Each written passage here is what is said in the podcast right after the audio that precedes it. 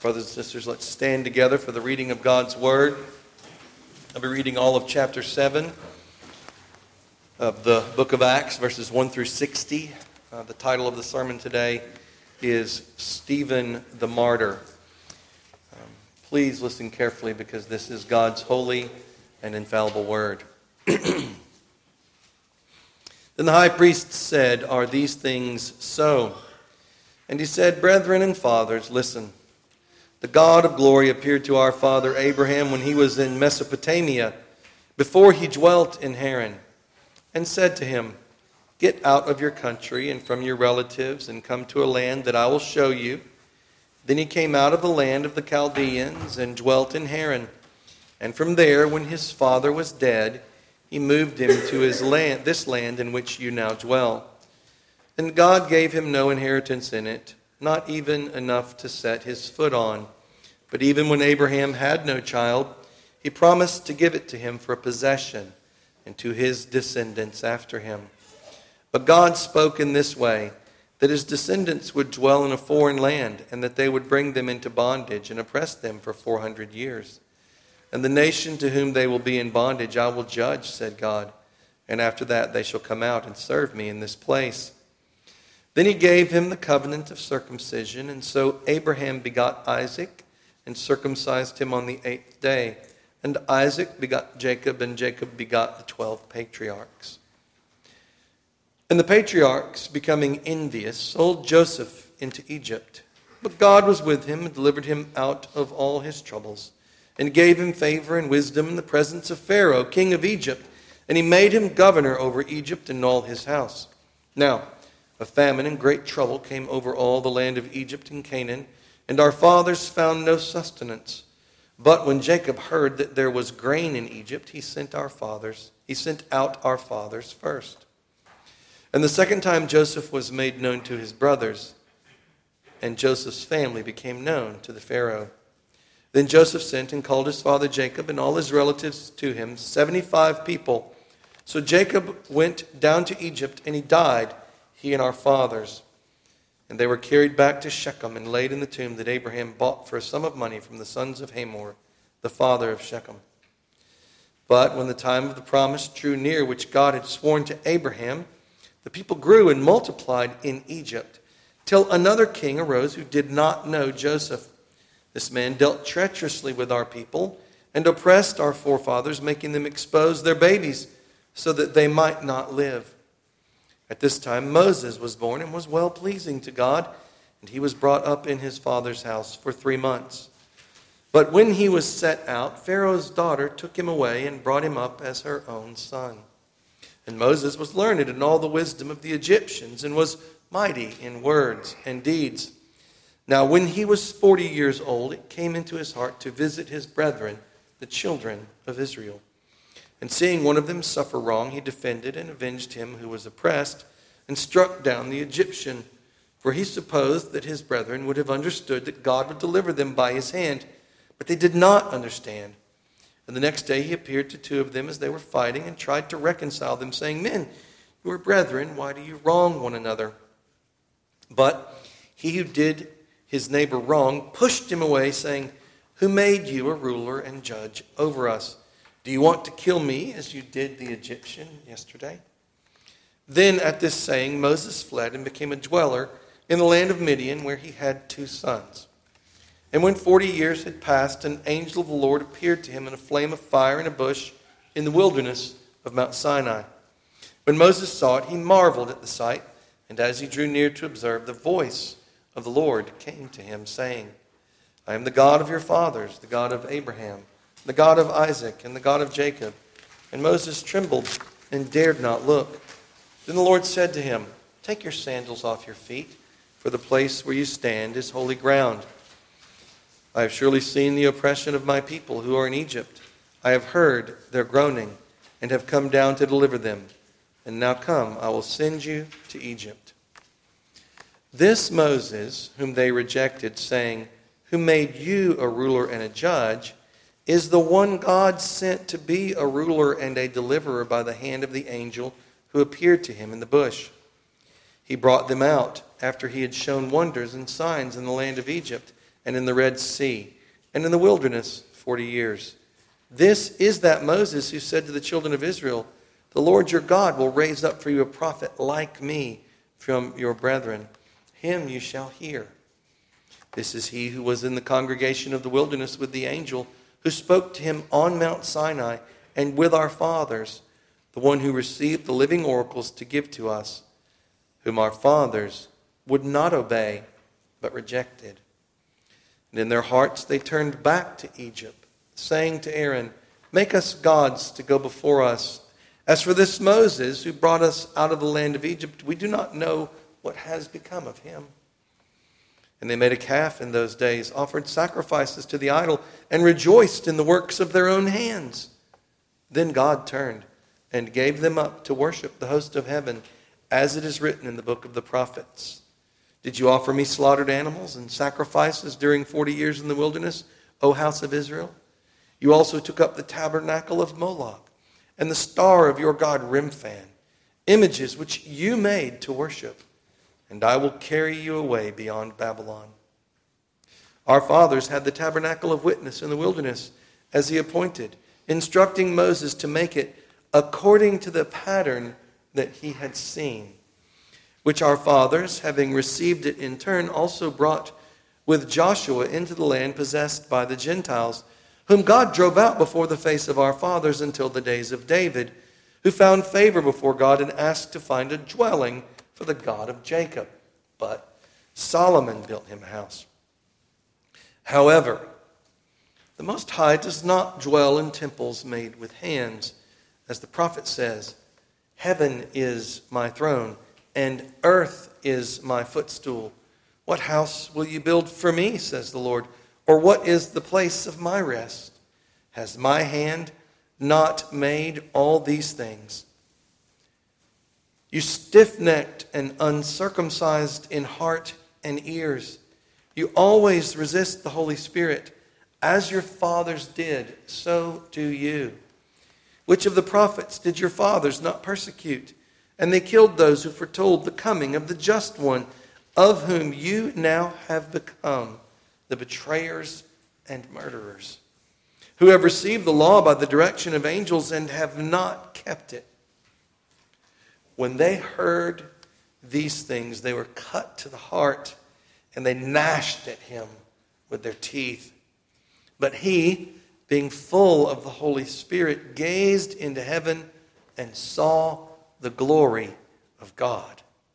And Jesus standing at the right hand of God and said, Look, I see the heavens opened and the Son of Man standing at the right hand of God.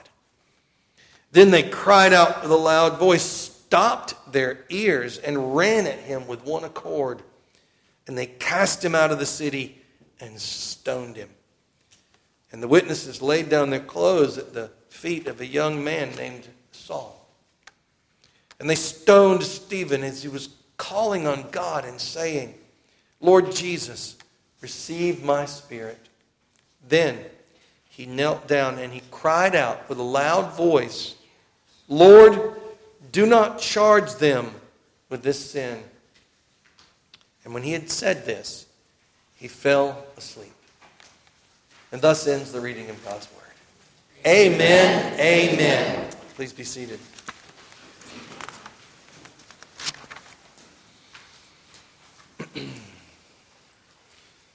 so, as we come to this particular portion of the book of Acts, we want to try to make sense of Stephen's defense before the Sanhedrin. You recall from the prior section in the book of Acts that he has been serving as the leader of the proto deacons, uh, taking care of distributing food to those in need, a respected man, a beloved man, a leader who's wise and filled with faith and filled with the Holy Spirit, and even had been uh, challenged and been able to defend the Word of God with great might. They couldn't, they couldn't refute what he had to say, but they lied about him, they told lies about him and brought him before the Sanhedrin, just like what happened to Jesus. And so now here is his defense to the Sanhedrin. And we want to try to make sense. Why does Stephen say what he says? Why does he go through the history of Israel? What is he pointing them to see? And of course, what are we what are we to see in this? And ultimately, I think the question is who is this man Stephen? What is it that's so special about him? And can we learn from him? Can we grow and become more like him in our lives today? Looking at the overall shape of this passage, Matthew Henry says, uh, points us to two main parts, and in the first part, he breaks it down into multiple parts. Matthew Henry says, one, his defense of himself before the council in answer to the matters and things he stood charged with, the scope of which is to show that it was no blasphemy against God, nor any injury at all to the glory of his name, to say that the temple should be destroyed and the customs of the ceremonial law changed. And within this section, one, he shows this by going over the history of the Old Testament and observing that God never intended to confine his favors to that place or that ceremonial law, and that they had no reason to expect that he should. For the people of the Jews had always been a provoking people and had forfeited the privileges of their peculiarity. Nay, that the holy place and that law were but figures of good things to come. And it was no disparagement at all to them to say that they must give place to better things. And then, within this same section, number two, he applies this to those that prosecuted him and sat in judgment upon him, sharply repro- reproving them for their wickedness, by which they had brought upon themselves the ruin of their place and nation, and then could not bear to hear of it. And then the second major head in his defense is the putting, or in this story, and the response is the putting of him to death by stoning him, and his patient, cheerful, pious submission to it. So that's what we'll look at today. Stephen has been accused of blasphemy against the temple. Recall what they lied, the lies they told. Blasphemy against the temple and against Moses and the customs of the law. They've twisted his teaching.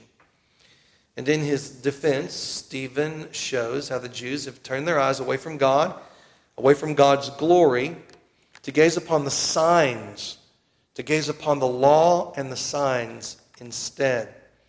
They've stopped worshiping God in spirit and truth.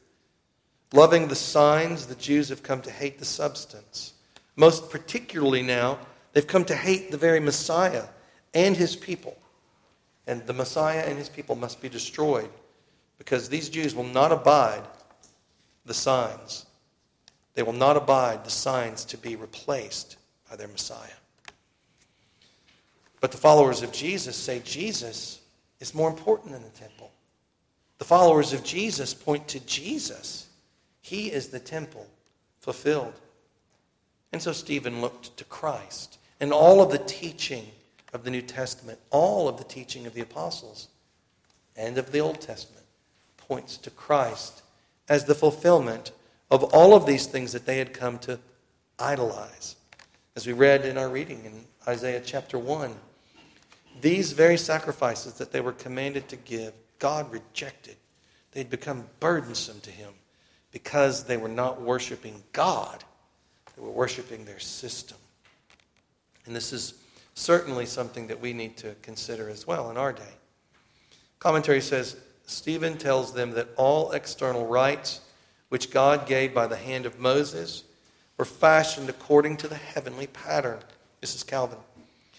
Whereupon it follows that the ceremonial law is referred unto another end, and that those deal foolishly and disorderly who omit the truth and stay only in the signs. So these good gifts that God has given to us, what we now call the means of grace, can become the objects of our worship.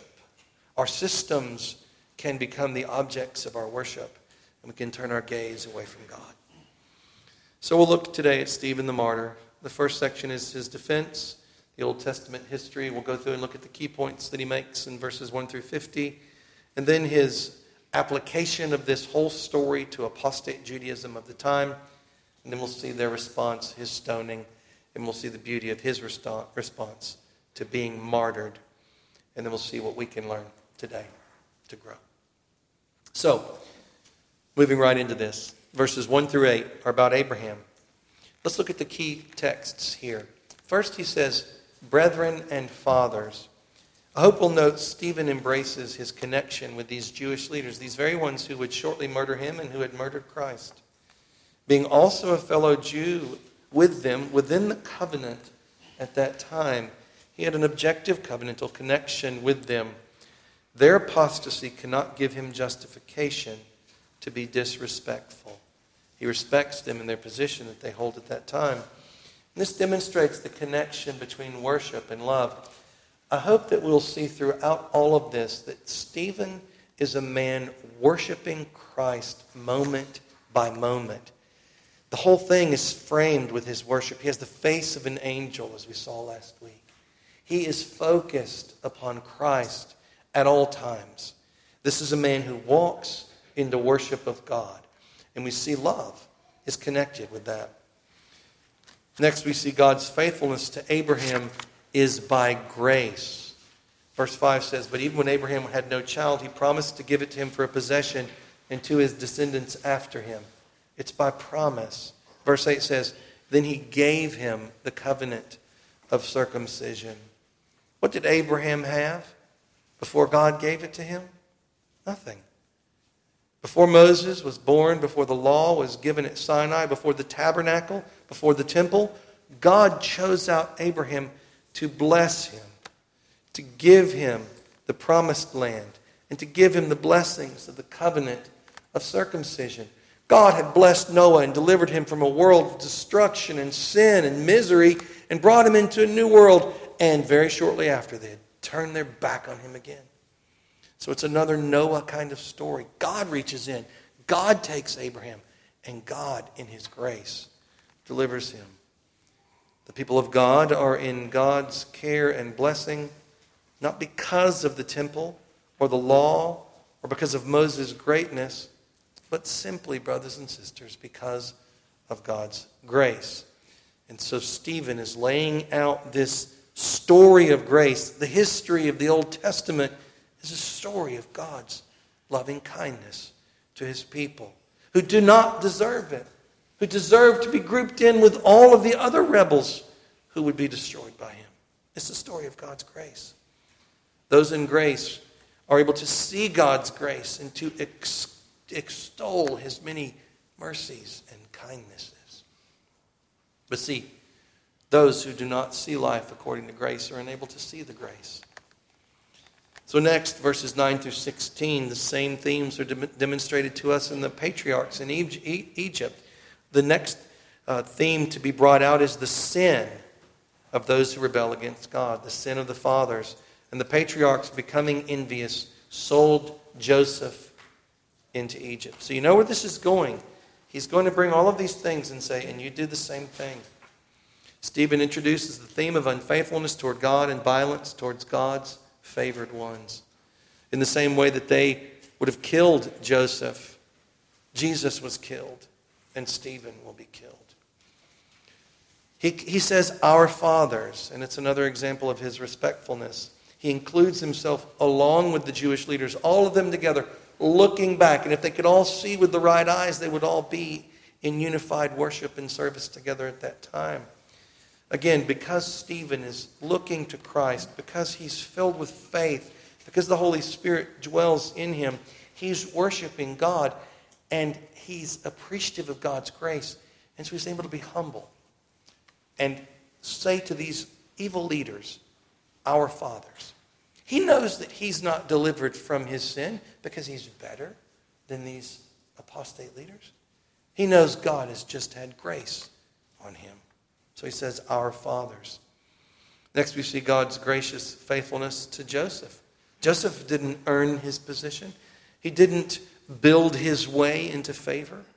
God was with him and delivered him out of all his troubles and gave him gave him favor and wisdom in the presence of Pharaoh, king of Egypt, and he made him governor over Egypt and all his house. Oh, rulers of Israel, can't you see that everything we have is of God's grace? You're missing it. Look, Joseph didn't get to where he was able to obtain leadership and power and influence because he was so great, because of his own works. It was because of God's favor. Was he a great man? Yes. but it was God's favor. He wants them to see this. And he goes through all the history for them to see this. In love and mercy, God saved Abraham's offspring via Joseph's position in Egypt. So Joseph is placed in that spot graciously, and through that, God graciously saves those very ones who wanted him dead. Gracious kindness from God is again and again on display in, in the Old Testament history if you just have eyes to see it. The patriarchs repented, and they were brought into God's blessing by God's kindness. You know, one commentary talks about perhaps Stephen was going to really go through this whole gospel presentation for them because when you read this, it seems like he gets cut off. He had so much that he wanted to show them, more in the history, to call them, like the patriarchs, to come into repentance. The same kind of work that would have been done by John and Peter and the other apostles when they were before the Sanhedrin. Commentary says, he still reminds them of the mean beginning of the Jewish nation as a check to their priding themselves in the glories of that nation, and that it was by a miracle of mercy that they were raised up out of nothing to what they were, from so small a number to be so great a nation. But if they answer not the intention of their being so raised, they can expect no other than to be destroyed. The prophets frequently put them in mind of the bringing of them out of Egypt as an aggravation of their contempt of the law of God. And here it is urged upon them as an aggravation of their contempt of the gospel of Christ. So we see faith that's granted from heaven remembers that it is all of God. Stephen was filled with faith. He remembered that everything that he had and everything that Israel had throughout their history was all of God. First to last, unbelief takes personal credit and forgets the history of grace. And, and you can actually see that People who do not walk in faith will look back over history and they will remake history in their own image. They'll make it a humanistic history, a history about our own efforts, a history about our own abilities, a history pointing to our own greatness, instead of looking back and seeing God's kindness over and over again to humanity. Next, the same themes are brought out through God's deliverance of Israel out of Egypt. First, we see God's providential grace in Moses' birth and his upbringing. Think about this man, Moses. At this time, Moses was born and was well pleasing to God and was brought up in his father's house for three months. But when he was set out, Pharaoh's daughter took him away and brought him up as her own son. And Moses was learned in all the wisdom of the Egyptians and was mighty in words and deeds. What a special man! And all of it of God's grace and providential kindness. We see God's gracious initiative to save his people out of Egypt. Listen to verses 30 through 34. And when 40 years had passed, an angel of the Lord appeared to him in a flame of fire in a bush in the wilderness of Mount Sinai. See, we're seeing what God is doing. Stephen wants them to see look at what God did. When Moses saw it, he marveled at the sight, and as he drew near to observe, the voice of the Lord came to him, saying, I am the God of your fathers, the God of Abraham, the God of Isaac and the God of Jacob. And Moses trembled and dared not look. Then the Lord said to him, Take your sandals off your feet, for the place where you stand is holy ground. I have surely seen the oppression of my people who are in Egypt. I have heard their groaning and have come to deliver them. And now come, I will send you to Egypt. The story of the deliverance of the people of God is the story of God's initiating grace. Next, in his birth, upbringing and calling, I hope we'll see that Moses rests under God's grace and mercy.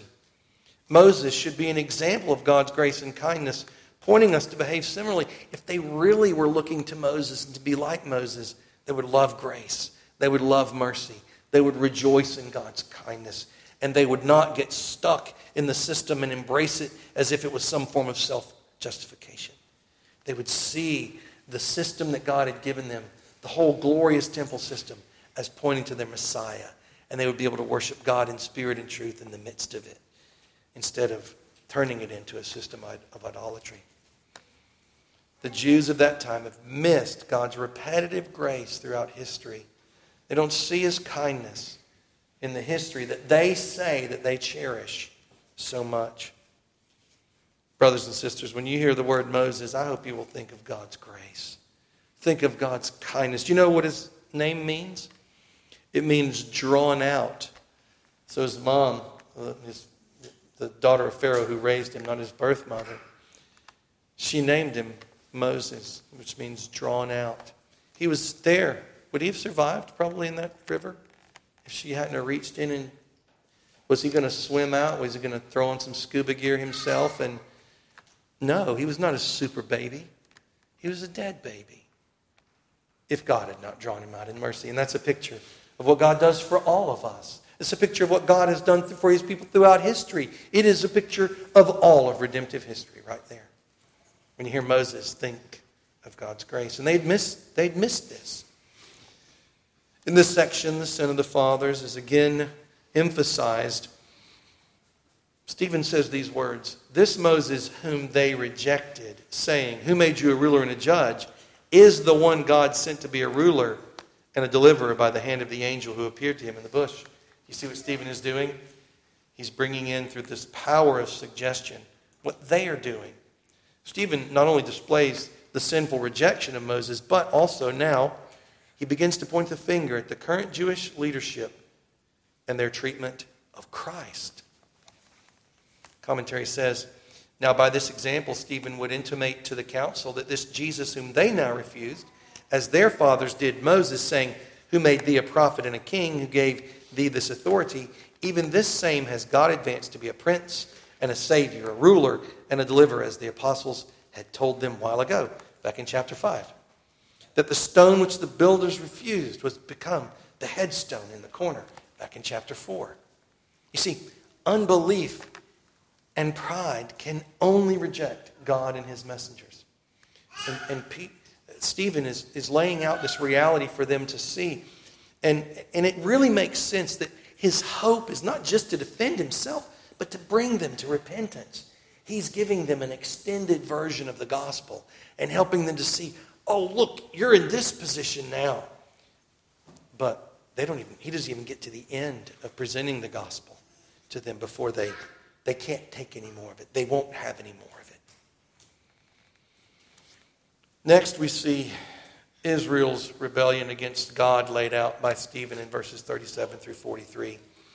The first thing we want to see in this section is that Christ was predicted by Moses. And so the connection between Moses and Christ, Stephen could have chosen a number of verses, but he chooses this verse to bring together very clearly Moses and Christ and the way Moses was treated and the way Christ has been treated. Verse 37 says, This is that Moses who said to the children of Israel, The Lord your God will raise up for you a prophet like me from your brethren. Him you shall hear. So Christ's similarity to Moses has many points that we could look at. He's similar to Christ. Christ is similar to Moses. Moses is similar to Christ in many points.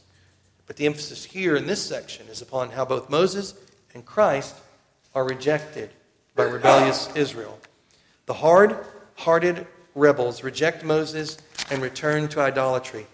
That's what we see in verses 39 and 40, whom our fathers would not obey, but rejected and in their hearts they turned back to Egypt, saying to Aaron, Make us gods to go before us. As for this Moses who brought us out of the land of Egypt, we do not know what has become of him. So to reject God's grace leads to a life of idolatry. And Stephen's laying this out for them to see. And destruction and captivity will be the end result of this.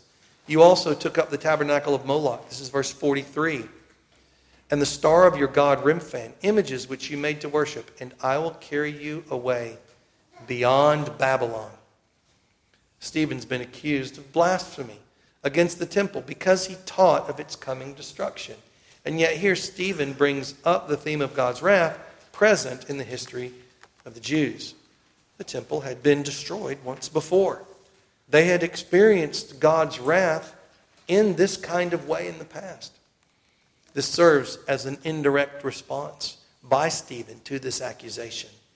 If God did this in the past, he may well do it again. So he's laying out for them that what he is teaching, what he was preaching to them, is nothing different than what God had already done in the past to a stiff necked people who refused him. And he shows them how turning their back on God leads to idolatry, which leads to apostasy, and great sin, great lawlessness, and righteous judgment and destruction upon them. Next section, he turns their attention to the true tabernacle, the true temple of God. They'd been making all these claims about the temple and their love for the temple and how he was blaspheming God by saying what he said about the temple. Well, what is the true temple? Stephen wants them to remember what God himself has said.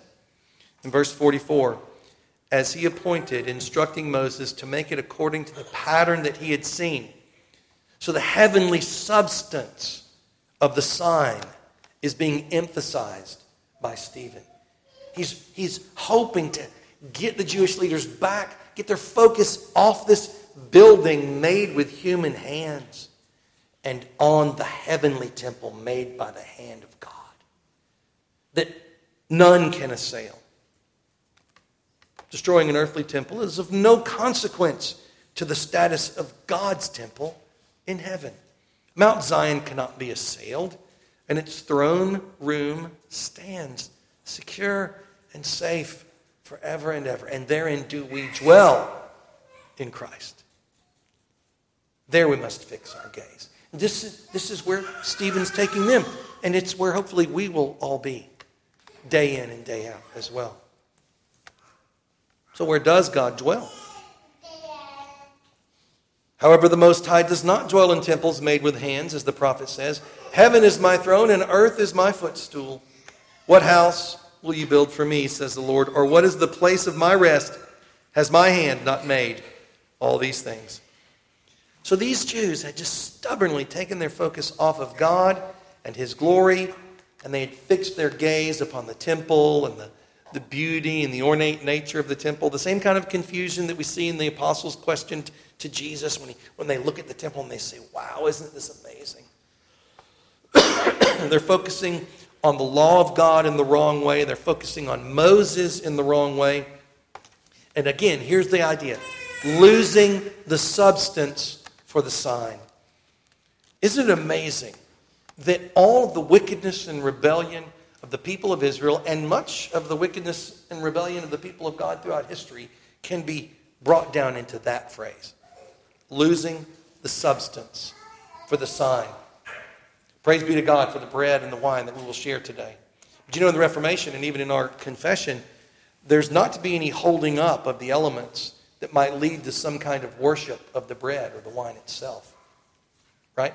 So these are the kinds of things that are happening still today in Roman Catholicism and in Eastern Orthodoxy where these elements are held up and worshiped as they should not be.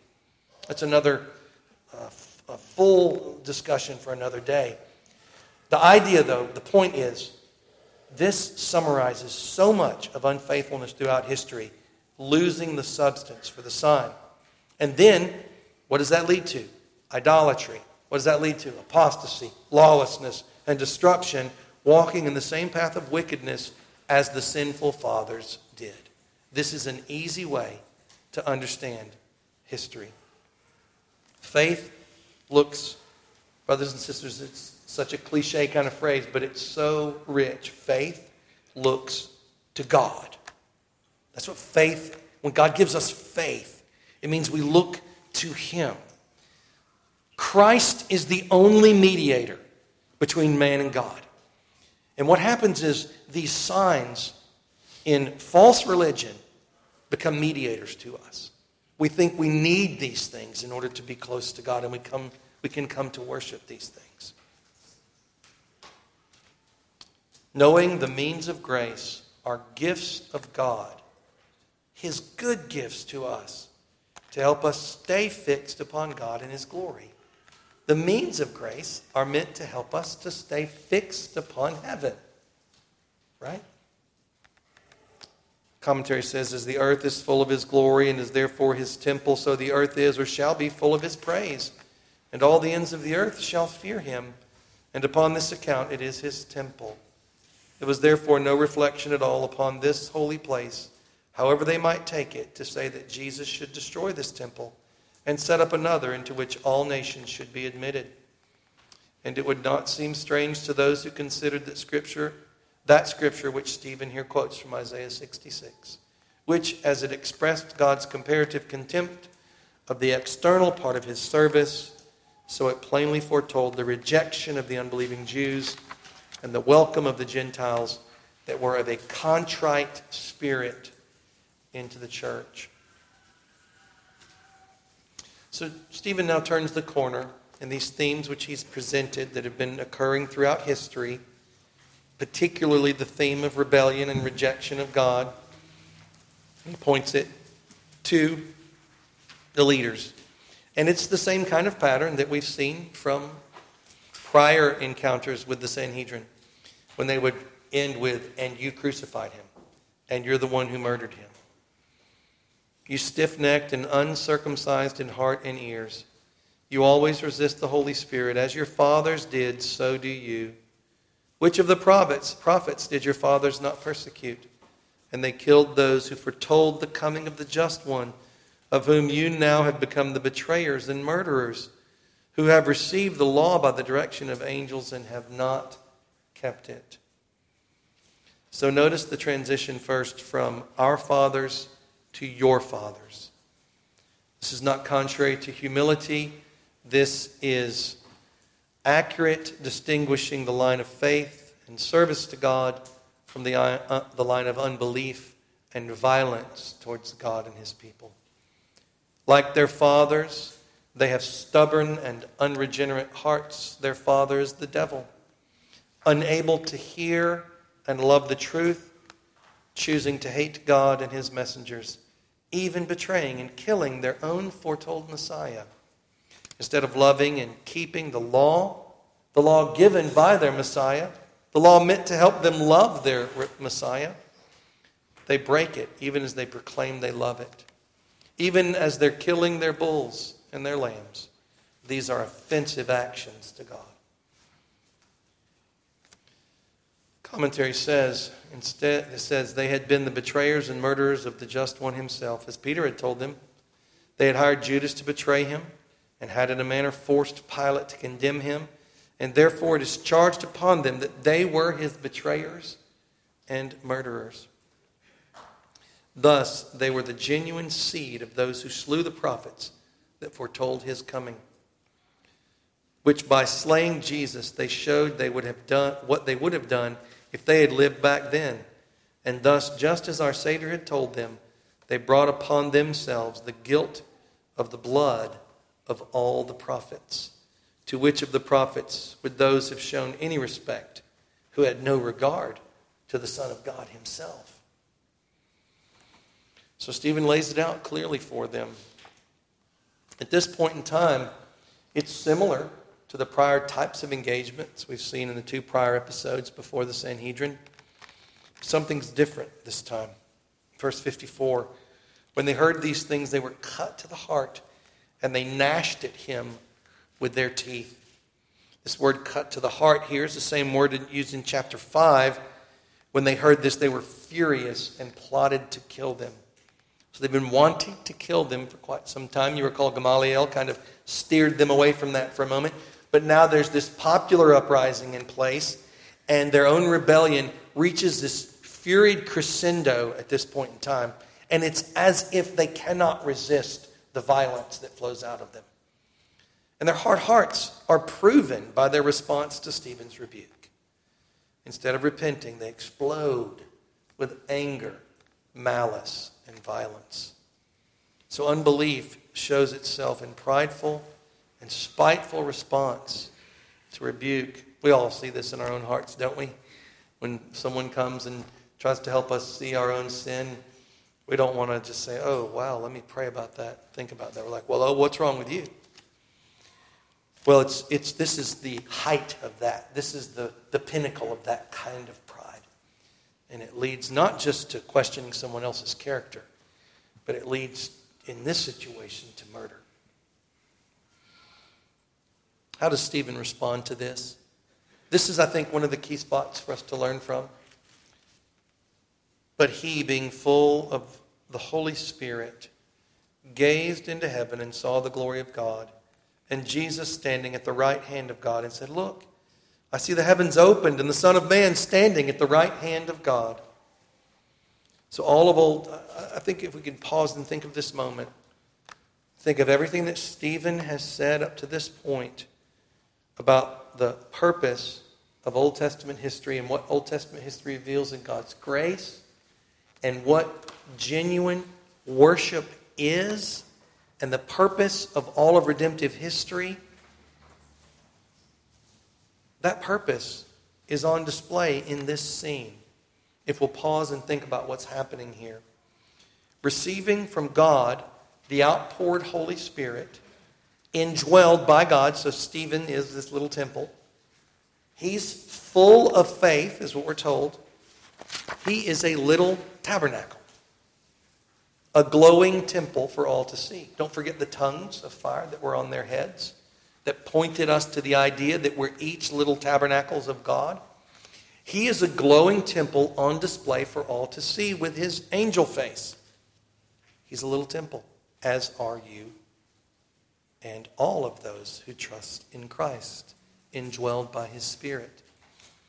He is this living temple precisely because his gaze is set upon the true temple in heaven. He has been granted life from heaven, and that life from heaven by the Spirit comes out of him as worship and gazing back to the very heaven from whence his life flows. No veil separates Stephen at this point. He sees God's glory in the heavenly dwelling. That's what Stephen sees. With faith open to sight, now this is a point of difference between us and Stephen. He actually saw with his eyes, he saw it.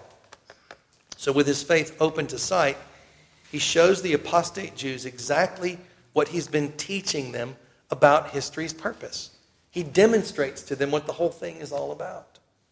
It's not about earthly representations of heaven, good gifts from God, good gifts from God, but these are types. It's about God Himself in heaven as our focus. It's about God Himself in heaven as our focus. Stephen sees Jesus standing up at God's right hand. Heaven's favor is upon him as he is crowned with the glory of Christ's suffering. It's a simple message. The focus is to be God. Our focus is to be upon God. And everything in life that God gives to us is for the purpose of helping us fix our gaze upon Christ, like Stephen shows us in this scene. Commentary says he is usually said to sit there, but Stephen sees Christ standing there as one more than ordinarily concerned at present for his suffering servant. He stood up as a judge to plead his cause against his persecutors. He is raised up out of his holy habitation, comes out of his place to punish. He stands ready to receive him and crown him, and in the meantime to give him a prospect of the joy set before him. So, this is Matthew Henry commenting on perhaps why Jesus stood Jesus is standing. Next, uh, Henry says this was intended for the encouragement of Stephen. He sees Christ is for him, and then no matter who is against him. When our Lord Jesus was in his agony, an angel appeared to him, strengthening him, but Stephen had Christ himself appearing to him.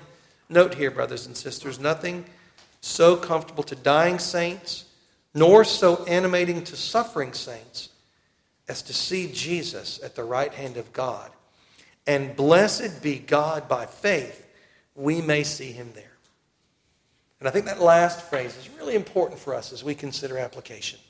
Blessed be God by faith, we may see him there.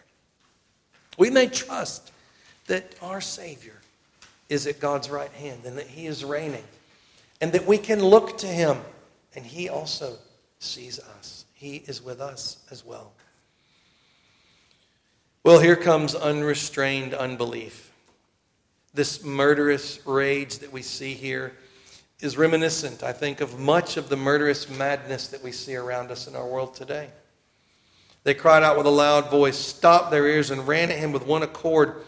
And they cast him out of the city and stoned him. And the witnesses laid down their clothes at the feet of a young man named Saul. So Stephen's worship of God, note this, Stephen's worship of God finally drives the apostate Jews into this rabid, uncontrolled frenzy of bloodlust. They scream. They cover their ears. They refuse to hear him. And they rush on him. Think of it. His worship is more offensive than his words. His worship of Christ is more offensive than his description of Christ. And so, as one crazy crowd, they grab him, they rush on him, they throw him out of the city, and they kill him. And they kill him by throwing stones at him. They pick up stones one at a time, and one blow at a time, one stone hitting him at a time, he dies through that form of execution. It's worth noting that as we see Stephen's response. It's also worth noting that Saul is present and he acted in accord with the sinful chaos of murder. And I think it's important for us to pause and think about what this means.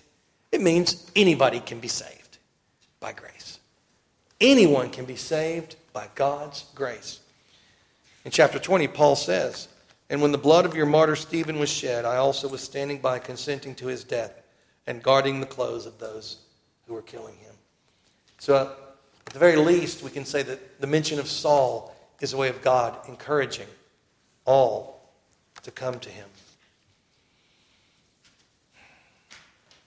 Even if you are amongst those who murdered Christ. So here we see the beauty of Stephen.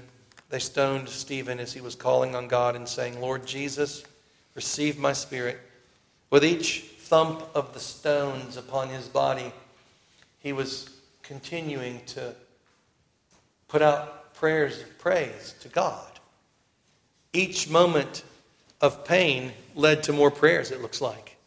Each persecuting stone led to more prayers for his persecutors, it looks. Then he knelt down and cried out with a loud voice, Lord, do not charge them with this sin. And when he had said this, he fell asleep. So, as in life was Stephen in his death, he worshiped God as he was murdered. Do you think that Stephen would have suddenly started worshiping God if he hadn't already been worshiping God? His is a life of worship, a life of faith, a life of walking in the presence of God. Just like Stephen, just like Jesus, Stephen's spirit was already in God's presence before he died. And he entrusted his spirit into the Lord's care at his death, just like he had already been doing. Brothers and sisters, worshiping saints die in peace. You want to be ready for death? Worship God. Worship God. Fix your eyes upon Him. Stephen demonstrates Christ's mercy and love asking the Lord not to charge his murderers with their sin. It's what, it's what Jesus, same, same sentiment that Jesus expressed on the cross when he prayed. Brothers and sisters, worshiping saints, forgive their enemies and pray for them. Worshiping saints, those with their eyes fixed upon Christ, fixed upon his grace, understanding that history is the story of God's gracious love towards his people and who walk in gratitude and thankfulness to God, fixed upon Him, worshiping Him, those people, they forgive their enemies and they pray for them. Commentary says death is but a sleep to good people, not the sleep of the soul. Stephen had given that up into Christ's hand, but the sleep of the body. It is its rest from all its griefs and toils. It is perfect ease from toil and pain. Stephen died as much in a hurry as ever any man did, and yet when he died, he fell asleep. He applied himself to his dying work with as much composure of mind as if he had been going to sleep. It was but closing his eyes and dying. So observe this. He fell asleep when he was praying for his persecutors.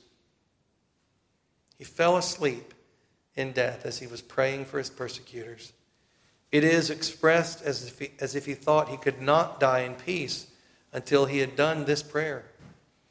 It contributes very much to our dying comfortably to die in charity with all men. We are there we are then found of Christ in peace. Let not the sun of life go down upon our wrath. He fell asleep. The Latin adds, in the Lord, in the embraces of his love. If he thus sleep, he shall do well. And he, and we too, if, if like him, shall awake again in the morning of the resurrection. So praise be to God for the, the life and the death of Stephen. Who doesn't look forward to meeting him someday and conversing with him and getting to know him? What can we learn from him? How can we be like him? Where do we need to grow up to be more like him? And of course, we want to be like him because don't we just see him walking in the path of Christ? Don't we see him exemplifying the life of Jesus in him and through him as he's filled with faith, as he's filled with the Spirit, Jesus living in and through him? So, what do we see? Well, I think first we see the beauty and the power of the life of faith. The beauty and the power of the life of faith. He was a servant. We see that. He was beloved. He was humble. He had gentleness. Could he have been respected as a servant to widows if he didn't have that gentleness and that approachability and that lowliness? He was a leader. He was trusted. He was diligent. Could he have been singled out as the leader of these proto deacons if he weren't trustworthy and diligent? He's a preacher and a teacher of God's word. He's bold, he's mighty, not just in the knowledge of Scripture, but in the use of Scripture. In his argumentation, in his wisdom, they could not overcome him. He was courageous, he did not give way to fear. The Sanhedrin, he knew, had the power to kill him. He did not give way to fear, he pressed forward in faith. He did not give way to deception. When the disputers came against him, he stood in the truth. In his death, he was both bold and meek. This is beauty and power woven together. We've talked about this before. We saw this multiple times in the life of Christ as we were looking at him. This combination of boldness and humility is only from God. He had love, true Christian love, towards his murderers. He desired for them to be forgiven and for them to be saved from their sins, like Saul ultimately was. This is the display of beauty and power in the life of faith. But you know, you can't see this kind of life displayed unless, if you will, the feet of faith are standing on Mount Zion. So, Stephen shows us that the life of faith flows from the worship of God, the praise of God. And, and we'll have daily habits. Stephen surely had these daily habits of worshiping God that he desired to have in place and that over time probably naturally were in place because of his love for God, because of his growing awareness of who Jesus is, because of his growing understanding and worship of God. What did he do? He looked to Christ. He drank from the fountain every day. The fire of heaven lit his soul. And he loved God. He was filled with gratitude towards God because of what God had done for him. Because of what God had done for him. And because of who God is, Stephen was linked into heaven, focused upon him, worshiping him, praising Him, trusting Him, resting in His life, in His death, in His resurrection, in His reign, in His righteousness. Focused upon Him. Can we make too much of God? Stephen shows us a man who's daily making more of God. And he looked beyond the signs to Christ. He looked he didn't despise the temple. He was grateful for the temple. He didn't despise Moses. He loved Moses as a man of grace. He didn't despise the law of God. He loved the law as a way to love God. All of these things as ways to know and to love God. You know, You have to wonder if Stephen wasn't there after Christ's resurrection, participating, enjoying those great teachings that Jesus gave during that time, and the gratitude that he would have had towards Christ as his Savior. Brothers and sisters, I hope that each one of you have pondered what Jesus has done for you upon the cross, and that you would think of his suffering and the blood that he has shed for you as you consider the life that you will live. And that you would look to him and that you would praise him in his glory and his beauty, in his majesty and his mercy displayed. Now at God's right hand. Your Savior has died for you. Would you live a life of worship towards him? Maybe a life of martyrdom. Who knows? But either way, will you live a life of worship towards him day in and day out? Will you build your life schedule on worshiping Him? Will you consider your ways and be mindful of your thoughts and your actions and how you spend your moments and your hours and your days? And will you fix your gaze upon Him? Like last week, I'll end with a, a single or with, with scripture application, but I'll choose just a single one. We've read it in our liturgy the last few weeks, and I recommended it to you last week as well. I hope you will memorize it. Psalm 73, 25, and 26. It may be true of us that we could say this in sincerity Whom have I in heaven but you? And there is none upon earth that I desire besides you. My flesh and my heart fail, but God is the strength of my heart and my portion forever. Amen. Let us pray. Our God in heaven, we acknowledge that in our flesh we are like uh, the stiff necked Jews who turned away from you and who wanted to pridefully take credit for their place. They wanted to believe that their righteousness was their own. Lord, we're like that too. We admit, Lord, that we have pride and unbelief and that we are not like Christ in those ways. And so, Lord, we look to Stephen and we thank you for his example of Christ likeness. And we do ask you, Father, that you would bless us to live the beautiful and powerful life of faith as we simply worship you and drink from heaven's fountain and feast on your goodness day in and day out. Oh God, bless us that the means of grace would indeed be profitable to us to know you and to love you more and to be made more like Christ, our glorious Savior and King, in whose name we pray.